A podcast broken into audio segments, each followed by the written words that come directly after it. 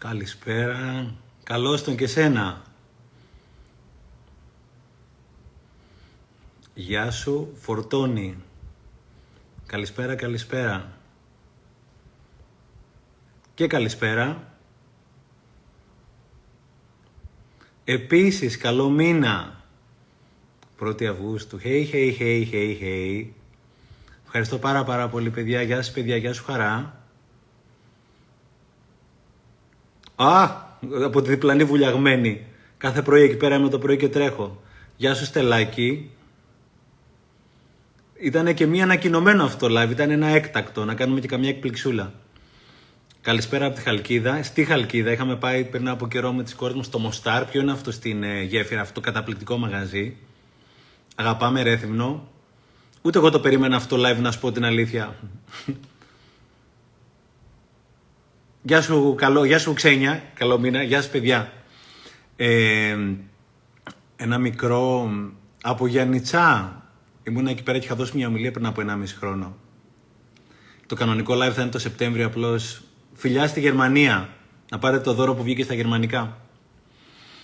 Και στον Πόρο. Έχω πολύ αγαπημένους μου ανθρώπους στον Πόρο αυτές τις μέρες. Και στο Ρέθυμνο ξανά και στις αίρε κτλ. Ήθελα να είναι ένα μικρό. Να είστε καλά, παιδιά. Ευχαριστώ πάρα, πάρα πολύ και στην αγαπημένη Άντρο.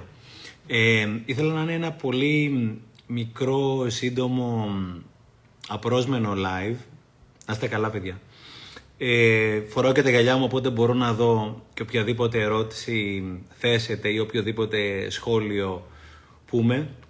Φιλιά και στην Κατερίνη. Ε, πρώτα απ' όλα θέλω να νιώθω την ανάγκη να ευχαριστήσω όλους που στήριξατε κάτι το οποίο πραγματικά το είχα πολύ μεγάλη συναισθηματική ψυχική ανάγκη.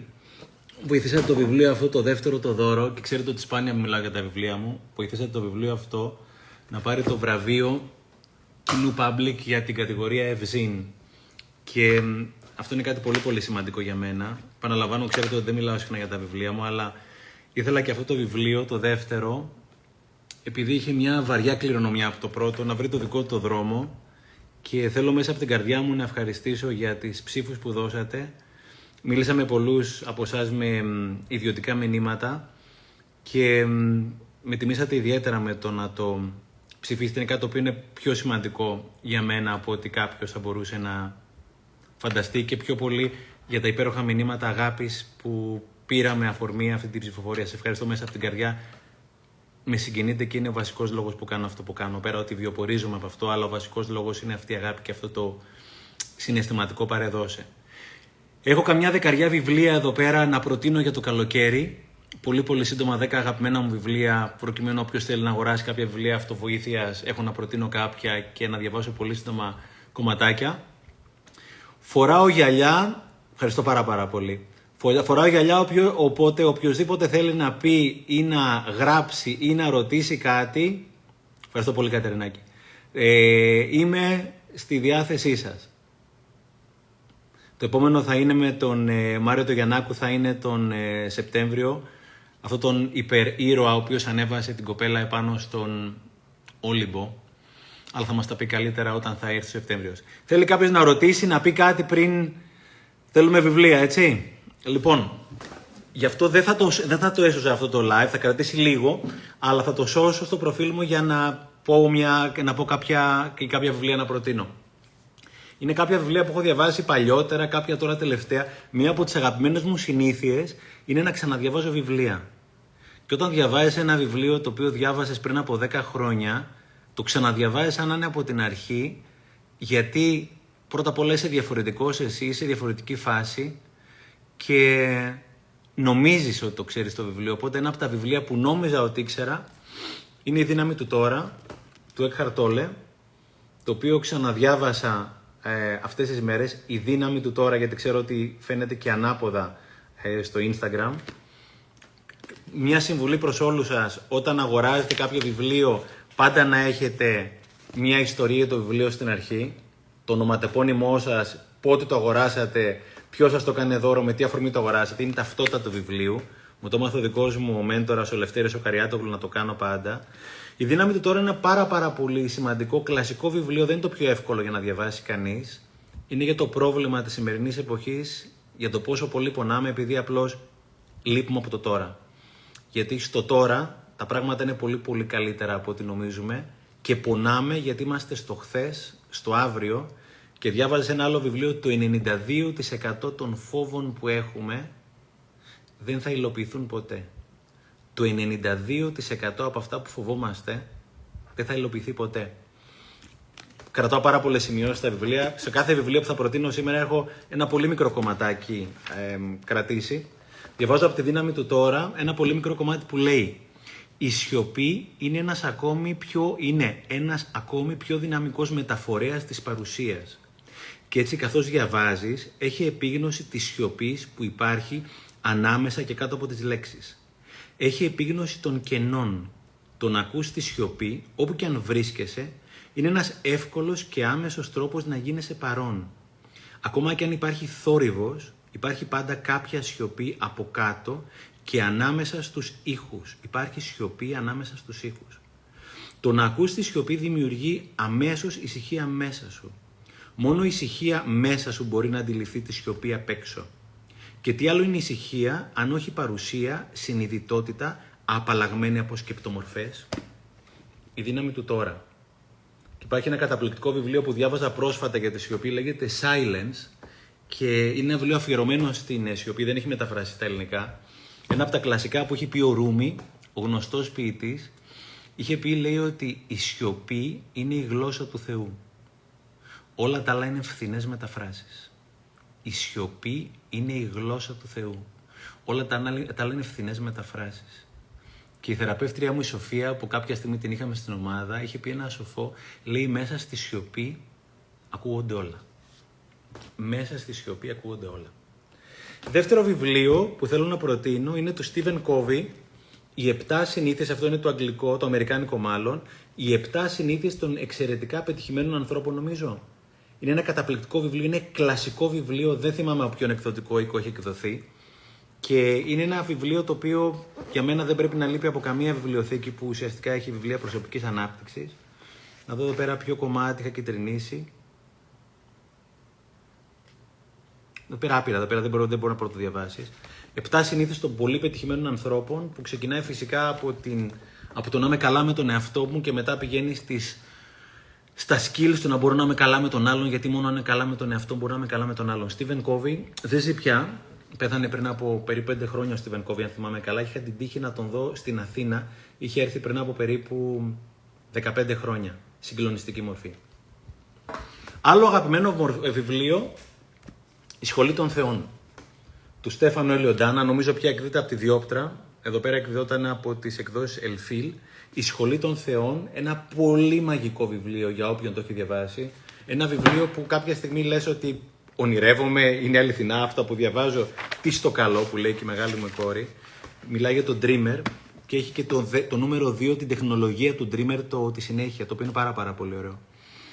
Λέει εδώ πέρα το βιβλίο αυτό σε κάποιο σημείο, ένα από τα πολλά που έχω κυτρινήσει. Ο μοναδικός εχθρός είναι μέσα σου. Ο μοναδικός εχθρός είναι μέσα σου.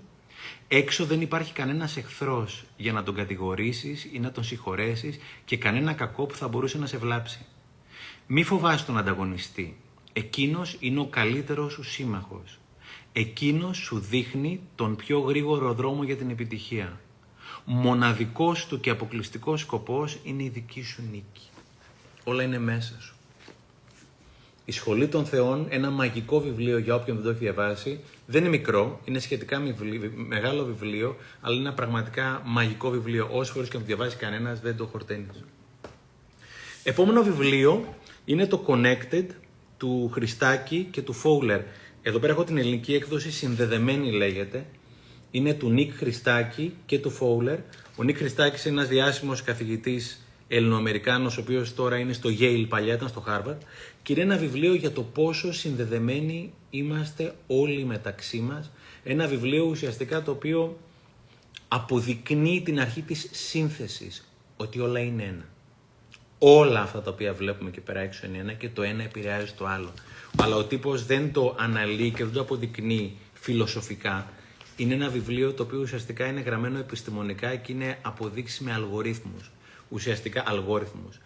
Αποδεικνύει ότι είμαστε σε έναν ενιαίο ενεργειακό ιστό και οτιδήποτε κάνει ο καθένας μας επηρεάζει αυτομάτως τον διπλανό, τον παραδιπλανό ή και αυτόν που είναι τρεις βαθμίδες σύνδεσης μακριά. Λέει εδώ πέρα σε ένα ωραίο σημείο, λέει, μόλις ένα, νομίζω ότι αυτό θα πει πολλά πράγματα σε πολλούς από εμάς. Μόλις ένας κρίσιμος αριθμός ατόμων οδηγηθεί σε μια απόφαση, οι υπόλοιποι απλώς ακολουθούν σκεπτόμενοι ότι δεν είναι δυνατόν όλοι οι άλλοι να κάνουν λάθος. Μια τάκα η οποία δικαιολογεί παράνοιες της εποχής αυτής και όχι μόνο. Ξαναλέω, λέει ο Χριστάκης μέσα. Μόλις ένας κρίσιμος αριθμός ατόμων οδηγηθεί σε μια απόφαση, οι υπόλοιποι απλώς ακολουθούν σκεπτόμενοι ότι δεν είναι δυνατόν όλοι οι άλλοι να κάνουν λάθος. Τι κάνουν; Είναι αυτό που λέει στραβά είναι ο γυαλός, στραβά αρμενίζουμε. Καμιά φορά είναι στραβά ο γυαλός. Συνδεδεμένη, Νίκ Χριστάκης, εκδόσεις κάτωπτρο. Ένα καταπληκτικό βιβλίο. Δεν είναι το πιο εύκολο για διακοπές αλλά ένα βιβλίο το οποίο πραγματικά έχει πάρα πολύ μεγάλη προσθέμενη αξία. Ένα βιβλίο το οποίο εμένα με συγκλώνησε για πρώτη φορά πριν καν δω το social dilemma στο Netflix γύρω από τα κινητά τηλέφωνα είναι το βιβλίο Off των εκδόσεων Λιβάνι η οποία, το οποίο λέει ότι η ζωή αρχίζει όταν κλείνεις το κινητό τηλέφωνο. Ένα βιβλίο το οποίο θα μας βάλει να αναρωτηθούμε και να ξανααναρωτηθούμε γύρω συγγνώμη, από πολλά πράγματα γύρω από τον εθισμό της εποχής που είναι γύρω από τις συσκευές αυτές.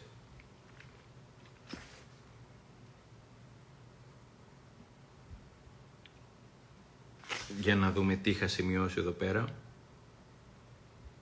Mm. Γενικώς για την αιμονή μας να αποστάρουμε συνέχεια, να τραβάμε βίντεο και πολλές φορές ρε παιδιά να λείπουμε από τη στιγμή. Δεν μπορώ και να μην πω ιστορίες. Είναι 2017, είμαι Καναδά, και έχω πάει να παρακολουθήσω τα σεμινάρια του Σάρμα στο Τορόντο και θέλω να πάω να δω τους καταράκτες του Νιαγάρα κλασικά, που είναι μία ώρα έξω από το Τορόντο. Κάθομαι δίπλα στον, σε έναν Γάλλο, Φρανκ νομίζω, θυμάμαι πως το όνομά του, δεν θυμάμαι, θα θυμηθώ το όνομά του. Φρανκ, παρότι είναι Φρανκ ήταν Γάλλος.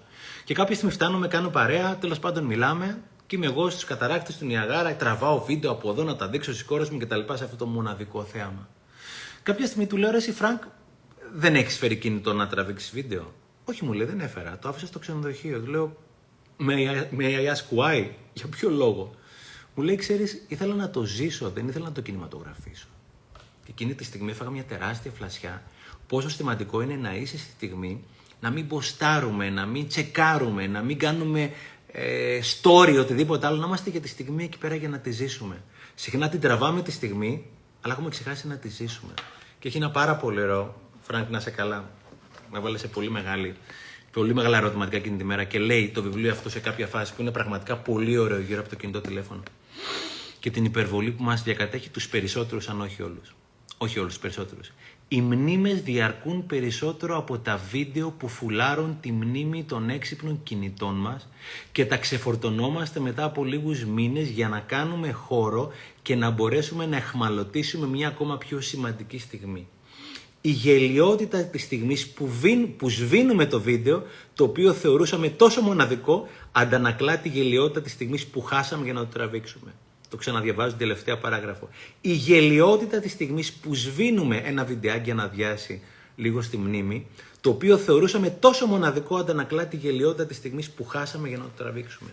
Είναι πολύ σημαντικότερο πρώτα απ' όλα να το ζήσω και μετά να το τραβήξω στο τέλος της ζωής θα μετανιώσουμε για αυτά τα οποία δεν ζήσαμε. Δεν θα, μετα... θα μετανιώσουμε για αυτά που δεν μποστάραμε. Ένα πολύ ωραίο βιβλίο εκδόσει Λιβάνι, Off, Η ζωή αρχίζει όταν κλείσει το κινητό τηλέφωνο. Ένα άλλο βιβλίο το οποίο αγάπησα, το οποίο μου σύστησε μια τύπησα όταν είχα πάει στην Κόγια πια ομιλία. Μια ομιλία λέγεται Αγάπη για το λιγότερο τέλειο. Αγάπη για το λιγότερο τέλειο. Το έχει γράψει ο Χαϊμίν Σουνίμ, ένας ωραίος τύπος. Έχει και πολύ υλικό στο YouTube αυτός ο τύπος. Και είναι πραγματικά πολύ ωραίο και πάρα πολύ ανθρώπινο βιβλίο. Πέρα από τα κουτάκια, τα τσιτάτα και όλα αυτά τα οποία θέλουμε να έχουμε σε μια θέση. Γιατί η ζωή φροντίζει πάντα η σχέση να είναι η αληθινή, να είναι η θέση, να είναι η αληθινή θέση και όχι η σωστή θέση. Κάποια στιγμή λέει ο τύπος λέει μπορούμε να βοηθήσουμε τους συνανθρώπους μας όχι επειδή έχουμε τη λύση στο πρόβλημά τους, αλλά επειδή νοιαζόμαστε τόσο ώστε να τους ακούσουμε. Όταν λέμε σε κάποιον το πρόβλημά μας, τα προβλήματά μας, τις περισσότερες φορές δεν περιμένουμε να ακούσουμε τη σωστή κουβέντα από τα χείλη του. Περιμένουμε απλώς να μας ακούσουν. Όταν λοιπόν κάποιος θέλει να μιλήσει μαζί σας, μην βιαστείτε να του δώσετε συμβουλές. Φροντίστε πρώτα να τον ακούσετε προσεκτικά. Και εγώ θα έλεγα φροντίστε να ακούσετε τον άλλον. Δεν είναι απαραίτητο να έχω μια σύμβουλη να του πούμε. Τις περισσότερες φορές ο άλλος απέναντί μας, είτε είναι η σχέση μας, ο φίλος μας και τα παιδιά, έχει την ανάγκη να τον ακούσουμε. Να προσπαθήσουμε να κατανοήσουμε τι είναι αυτό το οποίο λέει. Και η απαραίτητη προπόθεση σε μια σχέση δεν είναι να συμφωνήσουμε ένας με τον άλλον, αλλά για μένα είναι να κατανοήσουμε ένας τι λέει ο άλλος. Άρα την ώρα που μιλάει ο άλλος, το βουλώνω και ακούω απλώς τι λέει. Προσπαθώ να ακούσω την ψυχούλα του. Αν θέλει βοήθεια, θα μου το ζητήσει. Και όσοι από εσάς θυμάστε τα παιδικά σας χρόνια, τα έχετε δουλέψει. Θα θυμάστε τουλάχιστον εμένα ήταν ότι οι γονείς μου δεν ήταν ότι με συμβούλευαν. Ήταν ότι δεν με καταλάβαιναν. Όλοι έχουμε ανάγκη κάποιον να μας καταλάβει. Και τις περισσότερες φορές τον είδαμε στον εαυτό. Γιατί από εκεί πέρα ξεκινάνε όλα. Ένα ακόμη βιβλίο που διάβασα πρόσφατα είναι ένα από ένα τυπά. Αυτός είναι Αγγλοϊνδός, είναι ωραίος. Ράγκαν Chatterjee, δεν ξέρω αν το λέω σωστά. Έχει δώσει και συνεντεύξεις. Τον άκουσα στον Tom Piliu, στο Impact Theory. Το Impact Theory, Impact Theory, για μένα είναι το καλύτερο podcast στο YouTube. Το κάνει ο Tom Piliu, ο οποίος πραγματικά είναι συγκλονιστικός τύπος, κάνει πάρα, πάρα πολύ καλή δουλειά και παίρνει συνεντεύξεις από πολύ αξιόλογους ανθρώπους. Είναι ένα βιβλίο το οποίο λέγεται «Η λύση για το στρες, τα τέσσερα βήματα επανεκκίνησης σε σώμα, νου, σχέσεις και σκοπό της ζωής». Εκδόσεις πεδίο. Είναι ένα βιβλίο για wellness, όπως λέμε, για σωματική ψυχική υγεία, αλλά είναι πάρα πάρα πολύ καλογραμμένο. Έχει φωτογραφίες, έχει εικόνες, διαβάζεται πάρα πάρα πολύ εύκολα και για το καλοκαίρι είναι από τα πολύ έτσι ωραία αναγνώσματα. Κάτσε να δούμε εδώ πέρα τι σημείωσα, εάν σημείωσα κάτι. Α, λέει και αυτός για το κινητό τηλέφωνο. Για κάποιο λόγο κυτρινίζω αυτά για το κινητό τηλέφωνο γιατί με επηρεάζουν και εμένα πολύ. Αν νομίζετε ότι εγώ δεν είμαι εθισμένος, κάνετε λάθος, έχετε καταλάβει ότι και εγώ είμαι. Λέει, κάποτε ανησυχούσαμε αν ο ή η σύντροφό μας διατηρούσε παράνομη σχέση με άλλο πρόσωπο. Αλλά στις μέρες μας όλοι έχουμε εξωσυζυγική σχέση με τις ηλεκτρονικές συσκευές μας. Το τηλέφωνο είναι το τελευταίο πράγμα που σκεφτόμαστε πριν κοιμηθούμε και το πρώτο μόλις ξυπνήσουμε. Δεν μπορούμε να το αφήσουμε από τα χέρια μας. Και ξέρουμε ακριβώς πού και πώς πρέπει να πιέσουμε για να λειτουργήσει και πώς πρέπει να πιέσουμε για να λειτουργήσει. Η λύση για το στρες είναι ένα πολύ ωραίο βιβλίο για wellness, διαβάζεται πάρα πάρα πολύ εύκολα. Εκδόσεις παιδί, το διάβασα πριν από κάνα τρίμηνο. Το είδα σε ένα φαρμακείο, πραγματικά πολύ ωραίο βιβλίο. Ένα βιβλίο που διάβασα, τελείωσα σήμερα, λέγεται γέλιο η καλύτερη θεραπεία. Είναι ενός τύπου που λέγεται Αλέξανδρος Λουπασάκης, ο οποίος έχει φτιάξει και την πρώτη κλινική γέλιου. Είναι ένα πάρα πάρα πολύ ωραίο βιβλίο, το οποίο και αυτό δεν είναι το πιο εύκολο βιβλίο, αλλά ουσιαστικά έχει πάρα πολύ πληροφορία γύρω από το πόσο σημαντικό είναι να είμαι χαρούμενος, εκδόσεις κέντρος. Θέλω να διαβάσω ένα σημείο το οποίο πραγματικά νομίζω τα λέει όλα και απενοχοποιεί το γέλιο και ουσιαστικά θάβει αυτή τη σοβαροφάνεια, αυτό το ότι πρέπει να είμαι σοβαρός για να είμαι πνευματικός. Μαλακίες. Το γέλιο βγήκε από το Θεό. Λέει, Όποιος χαμογελάει συχνά κινδυνεύει να θεωρηθεί χαζοχαρούμενος. Όπως λέει καμιά φορά ο Νατζέμι, θα, πείτε ότι, θα πούμε ότι ο άλλος είναι χαζοχαρούμενος, δεν θα πούμε ότι είναι ξυπνοχαρούμενος. Γιατί το να χαίρομαι έχει ένα connotation, έχει μια. Έχει μια, έναν απόϊχο τέλος πάντων, ότι είμαι και λίγο χαζούλης. Όχι. Αυτοί που γελάνε είναι πραγματικά έξυπνοι. Και λέει εδώ πέρα ο τύπος. Όποιο χαμογελάει συχνά κινδυνεύει να θεωρηθεί χαζοχαρούμενος. Επικρατεί εντύπωση ότι αυτός που χαμογελάει πολύ αυτό που χαμογελάει πολύ είναι λιγότερο έξυπνος σε σχέση με κάποιον άλλον που είναι συνεχώς σοβαρός. Για κάποιο λόγο έχουμε συνδέσει τη σοβαρότητα με την ευφυα και έτσι θεωρούμε ότι όσο πιο σοβαροφανώς μιλάμε, ενεργούμε, τόσο περισσότερο ευφυείς είμαστε. Είναι οι ευεργετικές, ε, τα ευεργετικά αποτελέσματα του γέλιου.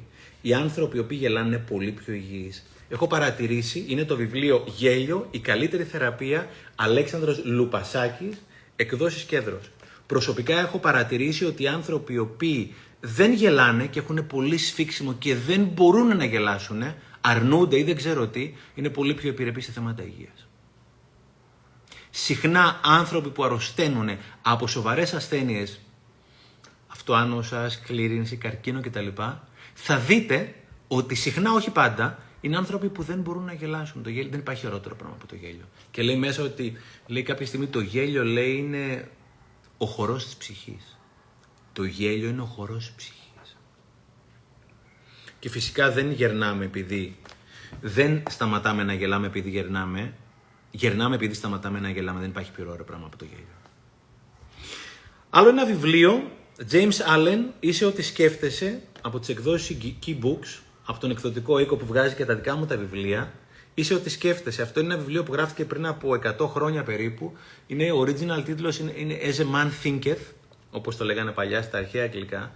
Και είναι ένα βιβλίο γύρω από τη σκέψη για το οτιδήποτε ζω είναι όλο αυτό το πράγμα που σκέφτομαι. Ό,τι έχω μέσα είναι αυτό το οποίο ζω έξω.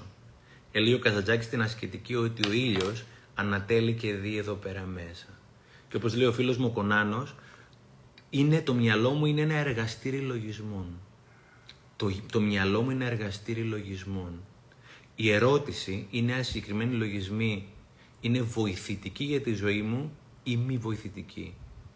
Τον 80, του 80-90% συνανθρώπων μας είναι δυστυχώς μη βοηθητικοί η σκέψη για τη ζωή, γιατί ζω ακριβώς αυτό το οποίο σκέφτομαι. Και λέει ο τύπος πριν από 100 χρόνια γράφει και το βιβλίο ο James Allen, λέει όταν κάποιος αλλάξει ριζικά τις σκέψεις του, θα εκπλαγεί από την ταχεία μεταμόρφωση των υλικών συνθήκων της ζωής του. Οι άνθρωποι πιστεύουν ότι η σκέψη μπορεί να κρατηθεί μυστική, αλλά κάτι τέτοιο δεν ισχύει. Αποκρισταλώνεται ταχύτητα σε συνήθεια και η συνήθεια παγιώνεται σε κατάσταση. Το ξαναλέω. Η σκέψη αποκρισταλώνεται ταχύτατα σε συνήθεια και η συνήθεια παγιώνεται σε κατάσταση. James Allen, είσαι ότι σκέφτεσαι, Key Books, ένα πολύ πολύ μικρό βιβλιαράκι, πάρα πολύ ευχάριστο να διαβαστεί και πραγματικά μας βοηθάει να συνειδητοποιήσουμε συχνά τα εγκλήματα που κάνουμε, γιατί, εις βάρος του εαυτού μας φυσικά, γιατί είναι κάθε στιγμή που εγώ επιλέγω.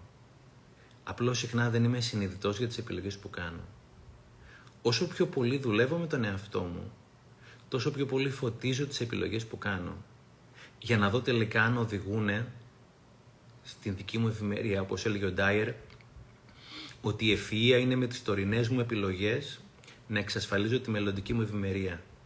Όσο πιο πολύ δουλεύω με αυτά τα βιβλία, με σεμινάρια, με ψυχοθεραπεία με τον εαυτό μου, τόσο πιο πολύ χύνω φως στις επιλογές μου.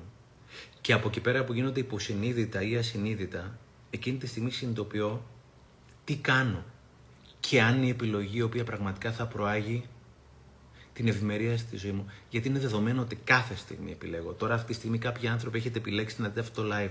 Κάποιοι άνθρωποι έχετε επιλέξει να βγείτε βόλτα, να διαβάσετε οτιδήποτε άλλο. Κάθε στιγμή επιλέγω. Δεν υπάρχει καμία στιγμή που να μην επιλέγω. Ακόμα και όταν δεν επιλέγω εγώ, έχω επιλέξει να επιλέξουν οι άλλοι. Άρα πάλι έχω επιλέξει. Όσο πιο πολύ δουλεύουμε τον εαυτό με αυτά τα βιβλιαράκια, τόσο πιο πολύ οι επιλογές μου από ασυνείδητες υποσυνείδητες γίνονται συνειδητές. Βάζω φως και βλέπω αν αυτό το οποίο κάνω είναι προς όφελος μου ή όχι προς όφελό μου. Τελευταίο βιβλίο, το οποίο και αυτό το είχα διαβάσει πριν από καιρό, το ξαναδιάβασα πριν από δύο-τρεις μήνες. Μάρκος Αβρίλιος, Μάρκος Αβρίλιος, θα είσαι αυτόν. Ένα πάρα πάρα πάρα πάρα πολύ ωραίο βιβλίο.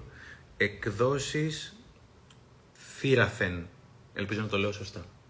Μάρκος Αβρίλιος, τα είσαι αυτόν, Αβρίλιος, Σενέκας και Επίκτητος, η κορυφαίοι στο, στοική, εγώ το κόβω ότι σε κάποια προηγούμενη ζωή πρέπει να ήμουν στοικός, ένας μοναδικά απλός, συμπαγής, ορθολογικός τρόπος σκέψης και φιλοσοφίας ζωής που για μένα λείπει πάρα πάρα πολύ από τη σημερινή εποχή. Ευεργετικότατος. Και λέει σε κάποιο σημείο ο Μάρκος Αβρίλιος, όσον αφορά τον θάνατο. Λέει τι σημαίνει θάνατος, που αν τον εξετάσεις μεμονωμένα και ορίσεις την έννοιά του και τον διαχωρίσεις από τους συνειρμούς που μας προκαλεί, δεν θα τον θεωρείς πια τίποτε άλλο παρά μια λειτουργία της φύσης. Το ξαναδιαβάζω. Ο περίφημος θάνατος που για όλους εμάς χτυπάει πάρα πάρα πολλά καμπανάκια και για τη δική μας τη ζωή, αυτό είναι από τα επόμενα live που θα κάνω μόνος μου, γύρω από το σύντομο της ζωής, και το από το πόσο εγκληματικό είναι να σπαταλά μια ζωή η οποία είναι μπαμπαμ. Είτε θέλουμε να το συνειδητοποιήσουμε είτε όχι. Αυτή εδώ πέρα η ζωή, στο εδώ και τώρα, είναι τόσο σύντομη. Ελίγει ο Σατ Γκούρου σε μια συνέντευξη πώς είναι τα pop-up τα οποία βγαίνουν στον υπολογιστή και σου πετάει μια διαφήμιση και κατευθείαν κλείνει. Λέει φιλαράκου είσαι ένα pop-up. Είναι τόσο σύντομη η ζωή.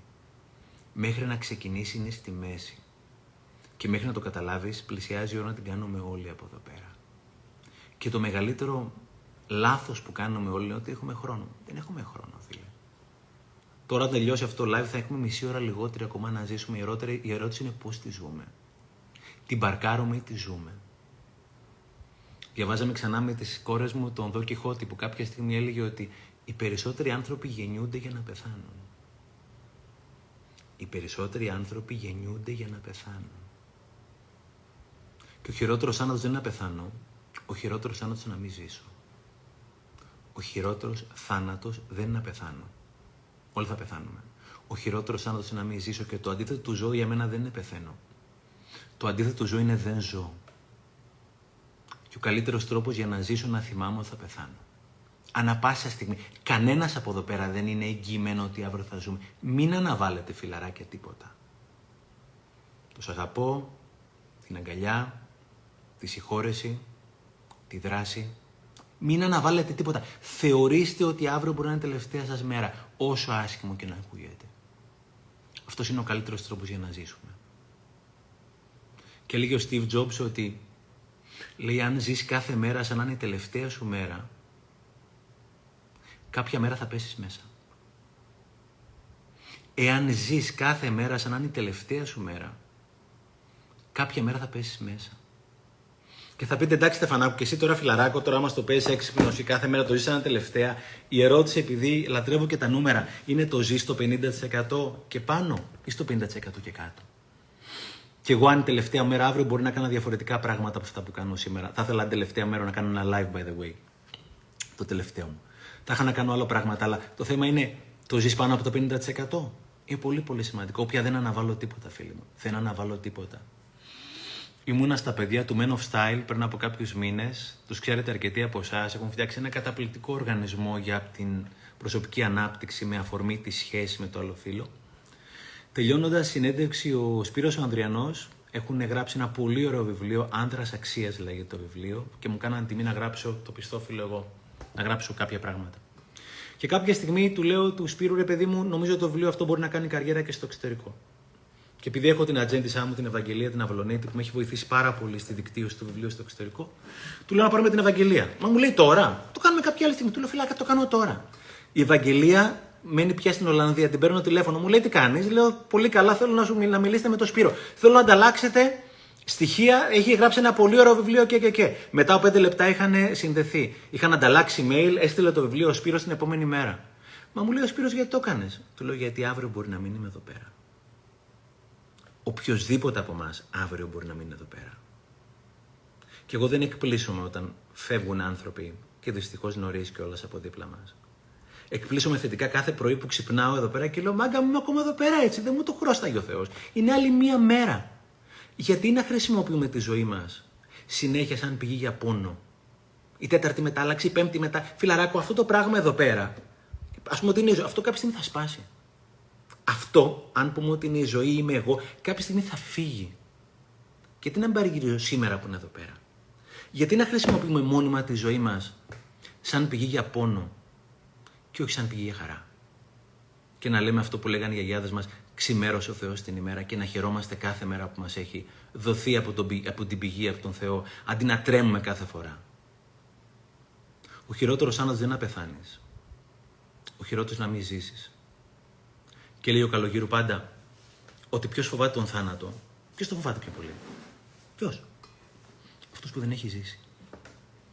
Αυτός που δεν έχει ζήσει τον θάνατο, δεν έχει ζήσει τη ζωή, φοβάται πιο πολύ τον θάνατο. Και έλεγε κάποια στιγμή ο φίλος μου Χαρούλης ο Αζελανίδη που τον, τον λατρεύω. Και σε μια συνέντευξη που μας είχε πάρει ο Αποστόλης από τους The Speakers, λέει εν ώψη του COVID, στο πρώτο κύμα, στο πρώτο, στην πρώτη καραντίνα, λέει τελικά αν δεν πεθάνεις θα ζήσεις. Προσέξτε τι είπε ο Χαρούλης. Τελικά, αν δεν πεθάνεις, θα ζήσεις. Άλλο ζω, άλλο επιβιώνω. Και αυτό είναι ένα πολύ αγαπημένο θέμα δικό μου. Τον Οκτώβριο νομίζω έχω ετοιμάσει το live αυτό. Γιατί πάρα πολλοί από εμάς έχουμε παρκάρει τη ζωή και περιμένουμε κάποια στιγμή από Δευτέρα όταν. Φιλαράκι, δεν υπάρχει αυτό το πράγμα. Μόνο το τώρα υπάρχει. Το σε ένα λεπτό δεν είναι σίγουρο. Υπάρχει μόνο το τώρα. Οπότε, κοντολογή όσο μπορώ εγώ να με κοντολογείς. Μάρκος Αβρίλιος, τα είσαι αυτόν, ένα πάρα πάρα πολύ ωραίο βιβλίο, εκδόσει Θήραθεν, μια πολύ διαχρονική φιλοσοφία ζωής αυτή των στοικών. Αυτά τα βιβλία, καλησπέρα, καλησπέρα, δόξα τω Θεώ για μια ακόμα μέρα λοιπόν, ακριβώς δόξα τω Θεώ για μια ακόμα μέρα.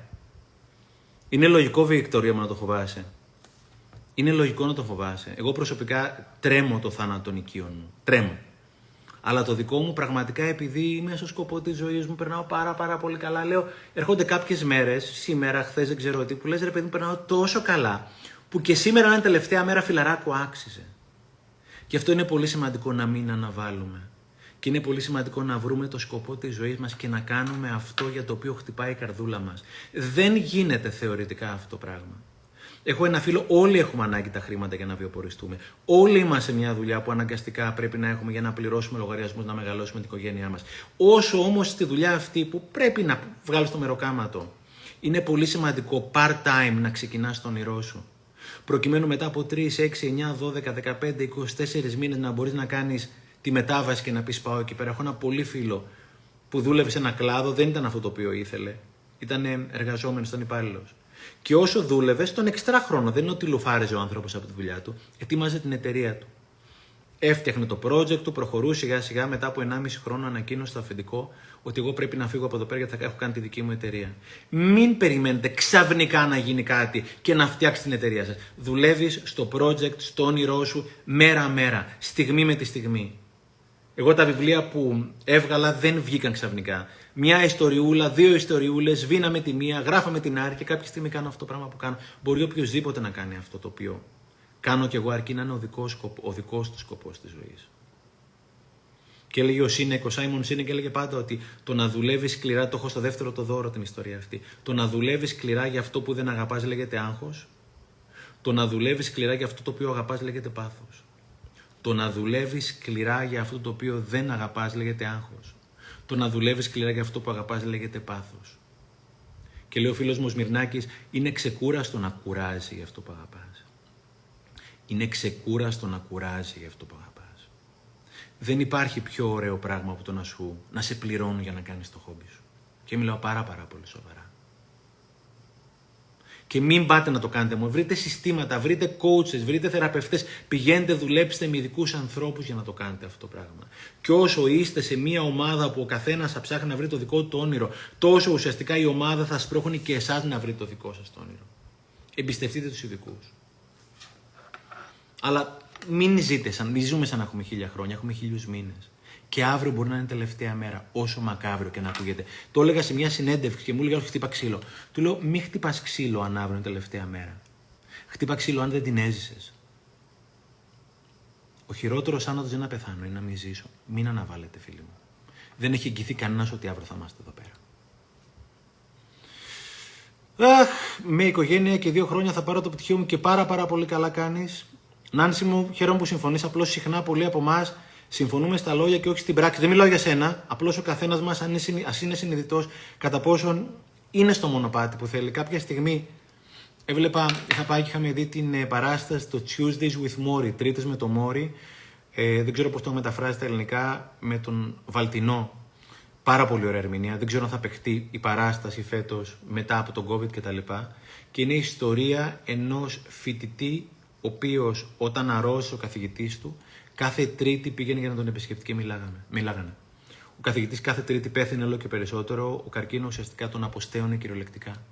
Και κάποια στιγμή του έδινε ο Βαλτινός ως Μόρι, ως ο καθηγητής Μόρι, του έδινε τις τελευταίες συμβουλές και του λέει: Κάθε μέρα θα ρωτάς ένα πράγμα. Κάθε μέρα θα ρωτάς ένα πράγμα. Και αυτό το πράγμα είναι το εξής. Είμαι αυτός που θέλω να είμαι. Είμαι αυτός που θέλω να είμαι. Αυτή η ερώτηση εμένα μου άλλαξε τη ζωή. Κάθε μέρα. Είμαι αυτός που θέλω να είμαι. Και αν δεν είμαι, τι πρέπει να κάνω για να, κάνω, για να είμαι αυτός που θέλω να είμαι. Και αυτός που θέλω να είμαι σήμερα δεν είναι απαραίτητο αυτός που θέλω να είμαι σε ένα χρόνο, έτσι, γιατί αλλάζουμε. Ψάχνοντας, ψάχνοντας, ακριβώς θα βρεθεί το μονοπάτι μας. Ε, έλεγε ο Jim Ron, το είχα πει να το κάνω μισή ώρα, αλλά δεν με αφήνετε να το κλείσω, ρε γάμο, δεν με αφήνετε να, να αγιάσω. Έλεγε ο Jim Ron ότι όλοι μας ο Jim Rohn ήταν ο μέντορας του Τόνι Ρόμπιν, του περίφημου Τόνι Ρόμπιν. Και λέει ότι όλοι μας έχουμε ένα θησαυροφυλάκι, έχουμε ένα συνδυασμό που θέλουμε να ανοίξουμε, ο οποίος έχει πάρα πολλούς αριθμούς, ας πούμε 10 αριθμούς. Και έλεγε ο Τζίμρον, δεν ξέρεις ποτέ σε ποιο βιβλίο, σε ποιο σεμινάριο, σε ποιο session ψυχοθεραπείας, σε ποια ταινία, σε ποια θεατρική παράσταση θα βρεις το επόμενο νούμερο για να κάνει κλικ, για να πας στο μεθεπόμενο. Δεν ξέρεις αν θα το βρεις σε αυτό το live, στο χι βιβλίο, στην ψη αυτογνωσία. Όσο ψάχνω θα βρίσκω. Και εγώ προσωπικά έχω βρει πράγματα εκεί πέρα που δεν περίμενα ποτέ ότι θα το βρω. Από απλούς ανθρώπους τριγύρω μου και από ανθρώπους που είναι 80-90 χρονών και οι οποίοι ουσιαστικά μου έχουν δώσει τεράστια αγάπη και σοφία. Και όχι μόνο και από απλούς ανθρώπους οι οποίοι δεν έχουν την εκπαίδευση που έχουμε εμείς. Μπορεί να μην έχουν τα πτυχία τα μεταπτυχία και έχουν όμως παιδεία. Είναι άλλο εκπαίδευση, είναι άλλο παιδεία. Μπράβο να καταλαβαίνεις τι σημαίνει να κάνεις το χόμπι επάγγελμα, έτσι. Και δεν ένιωσα ότι δουλεύω ούτε μία μέρα. Θα πω λίγο ακόμα, ρωτήστε ρε, ρωτήστε κάτι άλλο. Πώς αποδέχεσαι την απόλυτα στον παππού μου προχθές και πονάει. Λυπάμαι πάρα πάρα πολύ, Αλεξάνδρα μου. Ε, όλοι θα φύγουμε και όλοι οι τριγύρω μας θα φύγουν. Για μένα το πένθος δεν είναι ένα, δεν είναι ένα συνέστημα το οποίο το διαχειρίζεσαι, το ζεις. Είναι κάτι το οποίο μόνο αν κάποιος έχει χάσει δικό του άνθρωπο μπορεί να καταλάβει τι εννοώ. Εμένα προσωπικά μου βοήθησε πάρα, πάρα πολύ το γράψιμο. Το γράψιμο η Ρίσο Εμπαρόδο είναι η καλύτερη ψυχοθεραπεία. Διάβαζα τώρα πρόσφατα ένα βιβλίο, δεν θυμάμαι ποιο λέει, όταν γράφω κάτι που έχω μέσα μου, το βάζω στο χαρτί και αυτομάτως δημιουργείται μια απόσταση ανάμεσα σε αυτό που έχω γράψει στο χαρτί και σε μένα. Αν είναι πρόβλημα, αυτό το κενό που δημιουργώ όταν γράφω το, πρόγραμμα, το πρόβλημα σε μια σελίδα χαρτί, μου δημιουργεί χώρο για να μπορέσω να το λύσω. Πάλι ο Jim Rohn έλεγε ότι όταν γράφω, τι κάνω; Κάνω meeting με τον εαυτό μου. Όταν γράφω, κάνω meeting με τον εαυτό μου, τον σημαντικότερο άνθρωπο στη ζωή μου, πολλές φορές δεν έχω κάτσει να μιλήσω. Είναι πάρα πάρα πολύ ψυχοθεραπευτικό το να γράφεις. Ειδικά όταν έχει να κάνει με τον πόνο. Τον χαμό ενός ανθρώπου, μια οποιαδήποτε απώλεια, μια στεναχώρια. Έλεγε ο, ο λαός λέει ότι όταν μοιράζεται τη χαρά διπλασιάζεται. Όταν μοιράζεται τη λύπη μένει μισή. Αυτό που δεν είπε όμως ο λαός, δεν μας το είπαν τέλος πάντων, είναι ότι αυτό γίνεται όταν είσαι και μόνος σου. Όταν μοιράζεσαι τη στεναχώρια στο χαρτί, βγαίνει από μέσα σου. Μεταφέρεις ένα μέρος από το βάρος της ψυχής σου στο χαρτί. Και το χαρτί είναι μαγικό. Δεν έχω πάει ποτέ σε σεμινάριο στο εξωτερικό και στην Ελλάδα και το journaling, το να γράφω να μην είναι μία από τις top 3 ή 4 συνήθειες που σε βοηθάει να ζήσεις μια πολύ πιο όμορφη, γεμάτη, ευτυχισμένη και πετυχημένη ζωή. Ακόμα και σε ένα αντικαρκυνικό συνέδριο μας το παρουσίασε μια τύπησα από το Montclair University από την Αμερική, πως το να γράφω ευγνωμοσύνες δύο φορές την εβδομάδα σε ένα χαρτί, σε ένα τετράδιο, που το έχουμε βάλει και σε πολλά σχολεία, πόσο ανεβάζει όλο το επίπεδο της χαράς που αισθάνεσαι. Γιατί όταν αποτυπώνεται η χαρά στο χαρτί, πραγματικά τότε κάνεις replace τη χαρά, την ξαναζείς τη χαρά. Και λέει ότι ανεβαίνει το επίπεδο της χαράς κατά 25% και πέφτει το επίπεδο του στρες κατά 20% κάθε μήνα. Και το συστήσανε σε αντικαρκυνικό συνέδριο. Το να γράφω ατζέντα, ημερολόγιο, λεύκομο, ό,τι θέλεις, είναι από τις σημαντικότερες συνήθειες ζωής μου. Και κάθε συνήθεια, όπως έλεγε ο Σάρμα, θέλει από 21 μέχρι 66 μέρες για να εμπεδοθεί. Γράψτε το τρεις εβδομάδες και μετά θα γίνει αυτοματισμός. Οπότε, από την εμπειρία τη δική μου, γιατί έγραψα και βιβλίο για τον μπαμπάκα μου, κάποιοι από εσά ξέρετε τον Κάπτεν, όταν έφυγε ο μπα μου, ένιωσα την ανάγκη να γράψω το συνέστημά μου κάτω και είναι πολύ ωραίο να αποτυπώνεις το συνέστημά σου. Το παρελθόν και προσπαθείς πώς να ξε... πώς ξεπερνάς το παρελθόν, α, σε πώς ξεπερνάς το παρελθόν και προσπαθείς να ξεχάσεις κακές στιγμές. Δεν πας να τις ξεχάσεις. Όσο πάω να ξεχάσω κάτι σαν ένα ελαττήριο το οποίο θα ξαναγυρίζει πάλι πίσω. Το γράψιμο είναι πάρα πάρα πολύ βοηθητικό η δουλειά με ειδικούς ανθρώπους, ψυχοθεραπευτές, ψυχανάλυση, ψυχολόγους είναι συγκλονιστική γιατί το μόνο πράγμα που έχεις είναι το τώρα. Δεν έχεις ούτε το παρελθόν ούτε το μέλλον. Το παρελθόν συνέβη. Το μόνο πράγμα που μπορείς πάντα μέσα από το τώρα να επαναπροσδιορίσεις τι σημαίνει για σένα το παρελθόν. Και μέσα από το τώρα μπορεί να γίνει συγχώρεση. Όταν λέω συγχώρεση δεν εννοώ αποδοχή μιας συμπεριφοράς που σε πόνεσαι, αλλά ουσιαστικά να την απεγκαταστήσεις από το λογισμικό σου. Διάβαζα ένα βιβλίο, δεν θυμάμαι πάλι ποιο είναι, και λέει Forgiving is giving up the hope that the past could have been any different. Το να συγχωρώ είναι σαν να εγκαταλείπω την ελπίδα ότι το παρελθόν θα μπορούσε να είναι διαφορετικό. Και αυτό το οποίο λείπει από εμά, γιατί έχουμε κάνει όλοι λάθη και μαλακίες, πρώτος εγώ και κάνουμε συνέχεια. Όσο πιο πολύ ξέρεις, όμως τόσο λιγότερο θα κάνεις. Το σημαντικότερο είναι αυτό συγχωρέσει. Να μπορώ να συγχωρέσω τον εαυτό μου για τα λάθη και τις κακές στιγμές που έκανα. Μπορεί να έκανα λάθος επιλογή συντρόφου. Μπορεί να έκανα λάθος επιλογή δουλειάς. Μπορεί να έκανα λάθος επιλογή σκοπού τη ζωής. Δεν ξέρω τι είναι. Ναι, αλλά το ξέρω τώρα ότι το έκανα τότε. Τότε δεν είχα τα δεδομένα που έχω αυτή τη στιγμή. Οπότε μετά Χριστόν προφήτες που λέμε, η ερώτηση είναι αν το ξαναζούσες, θα το ξαναέκανες ή όχι. Γι' αυτό η γνώση είναι πάρα πολύ σημαντική το να δουλεύουμε τον εαυτό μου. Γι' αυτό μας έλεγε ο Σάρμα πάντα, καλύτερη γνώση ίσον καλύτερες επιλογές. Και καλύτερες επιλογές είναι καλύτερα αποτελέσματα. Μην βιαστείτε να κρίνετε και να βάλετε στα πέντε μέτρα τον εαυτό σας για το τότε τότε δεν ήξερε ούτε ο εαυτός σας ούτε ο άλλος τριγύρω. Με αυτά που ήξερε αυτά έκανε. Γι' αυτό η γνώση είναι μία από τις σημαντικότερες αξίες. Διάβαζα ένα βιβλίο του Earl Nightingale και έλεγε «What you don't know will hurt you». Αυτό που δεν ξέρεις θα σε πονέσει. Αυτό που δεν ξέρεις θα σε πονέσει. Βλέπαμε πάλι με τις κόρες μου τον κύκλο των χαμένων ποιητών. Τη γνωστή ταινία με τον Robin Williams, όσοι την έχετε δει. Και κάποια στιγμή είναι η σκηνή, το να ήμουν στο Ρόμπιν Williams, και είναι η σκηνή που ο Πιτσυρικά, 17 χρόνων τι Πιτσυρικά, κοτσάν παλικάρι, δίνει τη θεατρική παράσταση και έχει γίνει ηθοποιός που ο πατέρας του θέλει να τον βάλει στρατιωτική σχολή, αν θυμάστε. Τον έχει πάρει χαμπάρι ο πατέρας του και έρχεται και τον παίρνει κυριολεκτικά στα 4 και τον πηγαίνει σπίτι και του λέει: Από εδώ και πέρα θα πάει στρατιωτική σχολή. Τελείωσε, τελείωσε για αυτές τις μαλακίες που κάνουμε τα παιδιά μας. Και εκείνο το βράδυ το παιδί αυτοκτονεί στην ταινία ευτυχώς. Και μου λέει η κόρη μου, αυτός ο μπαμπάς δεν αγαπούσε το παιδί. Του. Λέω, ποιος σου λέει δεν το αγαπούσε. Δεν ήξερε πώς να του δώσει την αγάπη. Αγάπη νόμιζε ότι του έδινε. Μέτε να τον αναγκάσει να πάει στρατιωτική σχολή.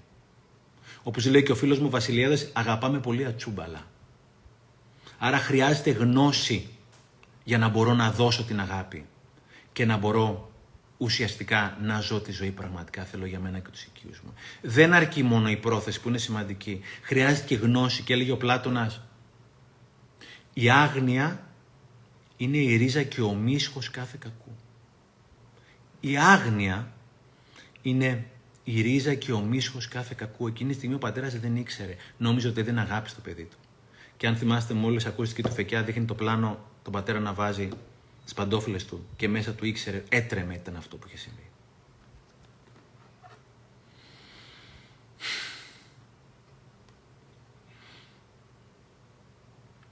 Και ο χρόνος ρε παιδιά, δηλαδή ο χρόνος ζωή και το θάνατο.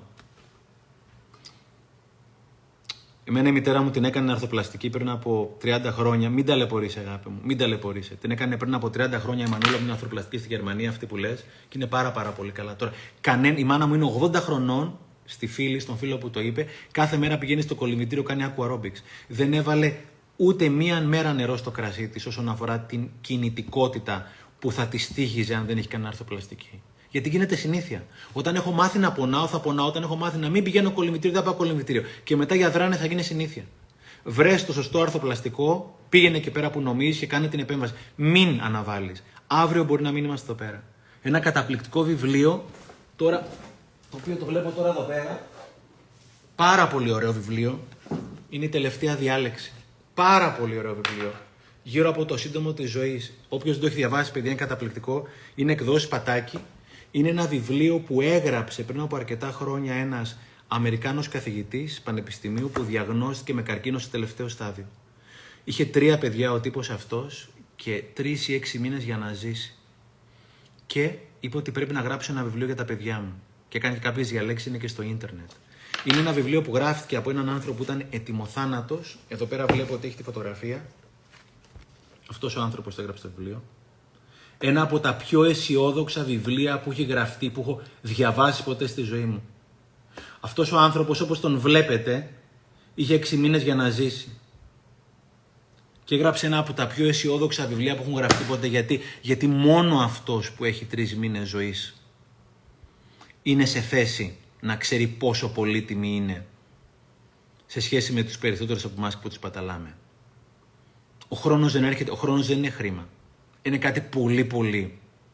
Έχει πολύ μεγαλύτερη αξία. Όσο χρήμα και να έχεις, δεν μπορεί να αγοράσει παραπάνω χρόνο. Μην αφήνει το χρόνο, παιδιά, να περνάει. Είναι το πολυτιμότερο, η πολυτιμότερη πλουτοπαραγωγική πηγή που έχετε. Η πολυτιμότερη πλουτοπαραγωγική πηγή που έχετε. Όταν είναι για το χρόνο να λέτε, όταν δεν είστε σίγουροι για το χρόνο, να δίνετε πάντα όχι, όχι. Να προστατεύετε το χρόνο σαν τα μάτια σας. Κάντε την αρθροπλαστική. Βρέσω στο γιατρό, κάντε την. Ακριβώς γι' αυτό το πρώτο και το δεύτερο και το τρίτο.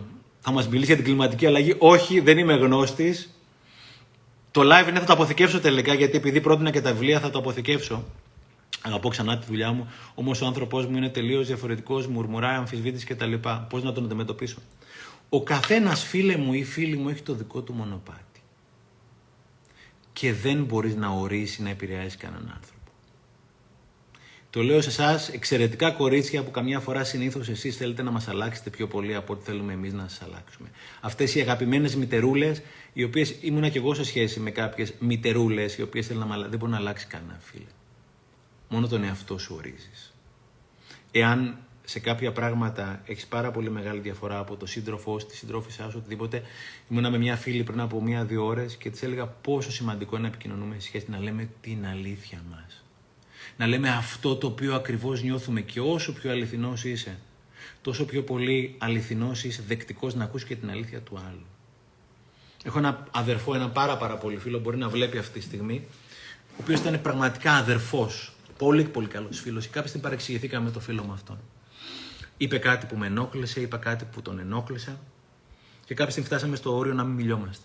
Τον παίρνω τηλέφωνο και είναι δύσκολη η στιγμή που θα πάρεις τον άλλον τηλέφωνο για να μιλήσεις και να κάνεις την άβολη συζήτηση.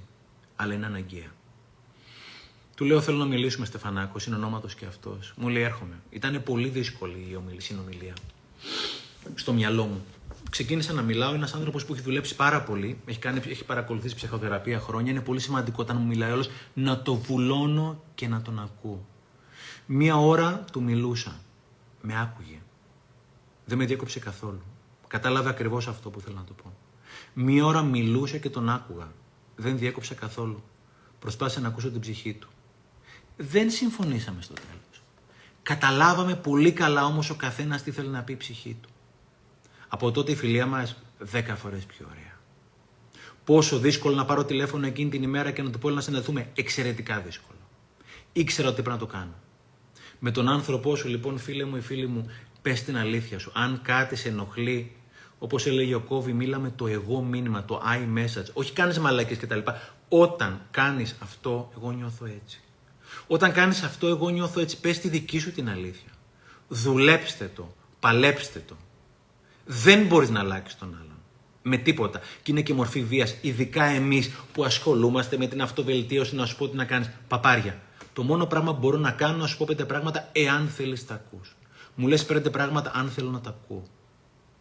Ο φίλος σου ή η φίλη σου δεν μπορεί να γίνει κάτι το οποίο θέλεις εσύ να γίνει. Επειδή θεωρείς ότι είναι λάθος. Είναι το δικό του μονοπάτι και δεν έχεις δικαίωμα να επεμβαίνεις στο δικό του μονοπάτι. Εάν θέλει θα σε ακούσει, εάν δεν θέλει όχι. Και από κάποιο σημείο και μετά όταν το δουλέψετε και πραγματικά δεν δουλεύει υπάρχει και ο χωρισμός. Είναι πολύ κακό να συντηρείτε με ΑΙ μια σχέση όταν η σχέση πρέπει να τελειώσει. Και ειδικά όταν υπάρχουν παιδιά.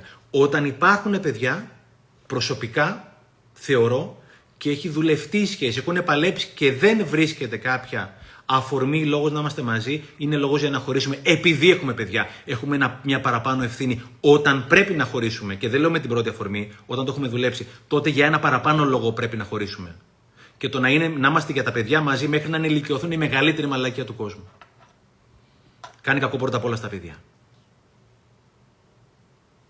Το καθηγητή είναι η τελευταία διάλεξη. διάλεξη. Πώς μπορούν να βρουν παλιά live στο προφίλ μου; Έλα τώρα για το δημόσιο και τη μιζερία λοιπόν. Ευχαριστώ πάρα πάρα πολύ παιδιά. Ε, αν σου βγαίνει να διαβάζεις δύο βιβλία ταυτόχρονα, εγώ διαβάζω και τρία και τέσσερα. Συνήθως αυτοβελτίωσης μπορεί και.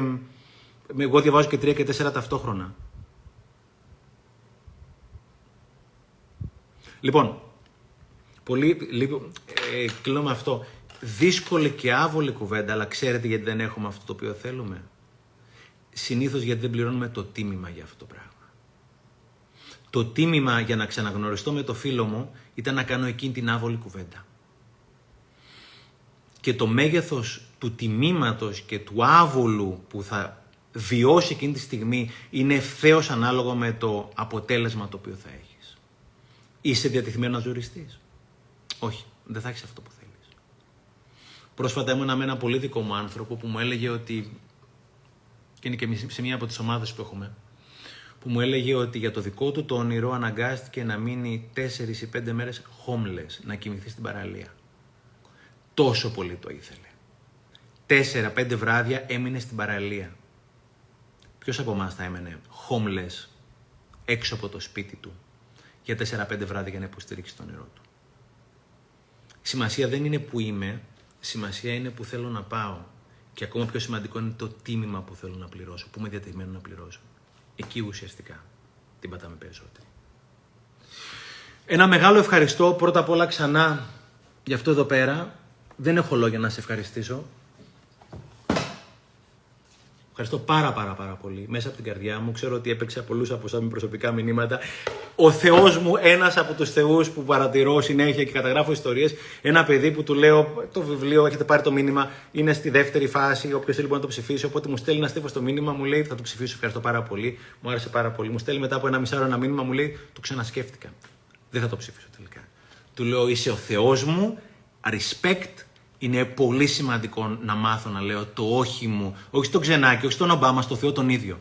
Όταν είναι ναι, είναι ναι. Όταν είναι όχι, είναι όχι και μόνο η συνείδησή σου θα σου πει τι να κάνεις. Και πήρα το ok από το φίλο μου για να κρατήσω το μήνυμά του να, τον έχω, να το έχω σε ομιλίες και διαλέξεις. Πολύ μεγάλο ευχαριστώ μέσα από την καρδιά μου για όλα αυτά τα μηνύματα, για όλη αυτή την, το μοίρασμα κτλ. Μέσα από την καρδιά μου ένα πολύ μεγάλο ευχαριστώ. Το επόμενο θα το κάνω. Δουλεύετε με τον εαυτό σας κάθε μέρα. Κάθε μέρα. Διάβαζα ένα βιβλίο του Κόβι που έλεγε κάποια στιγμή, λέει, αν σου έλεγαν ότι θα επενδύεις μία ώρα την ημέρα σου. Μία ώρα την ημέρα σου. Προκειμένου οι υπολείπε 23 να είναι πολύ καλύτερες. Επενδύω μία ώρα την ημέρα στον εαυτό μου. Υπάρχει πολύς χρόνος. Μέσα στο αυτοκίνητο είναι ο πολυτιμότερος χρόνος για να ακούτε audiobooks, βιβλία, ομιλίες κτλ. Δίνεις μία ώρα την ημέρα. Προκειμένου οι υπόλοιπες 23 να είναι πολύ καλύτερες από το ΕΚΑ, εννοείται ναι, γιατί δεν το κάνεις; Μία ώρα την ημέρα, φίλοι μου. Και οποιοδήποτε θέλει κάτι από μένα, ξέρετε ότι απαντάω πάντα στα μηνύματα. Ό,τι υλικό θέλετε, το live θα υποθηκευτεί. Οτιδήποτε υλικό θέλετε μπορεί να με ρωτήσετε. Τον εαυτό σας και τα μάτια σας. Να αγαπάτε τον εαυτό σας και να βοηθάτε τους άλλους. Αλλά όσο, όσο πιο πολύ αγαπάτε τους άλλους, τον εαυτό σας τον εαυτό να τον αγαπάτε ακόμα πιο πολύ. Ένα μεγάλο ευχαριστώ. Καλό βράδυ. Αποθηκεύετε το live. Να είστε καλά. Σας ευχαριστώ. Λάκη μου, σε ευχαριστώ πάρα πολύ, αγορίνα μου. Φιλάκια πολλά. Καλό βράδυ σε όλους σας. Το αποθηκεύω επί τόπου.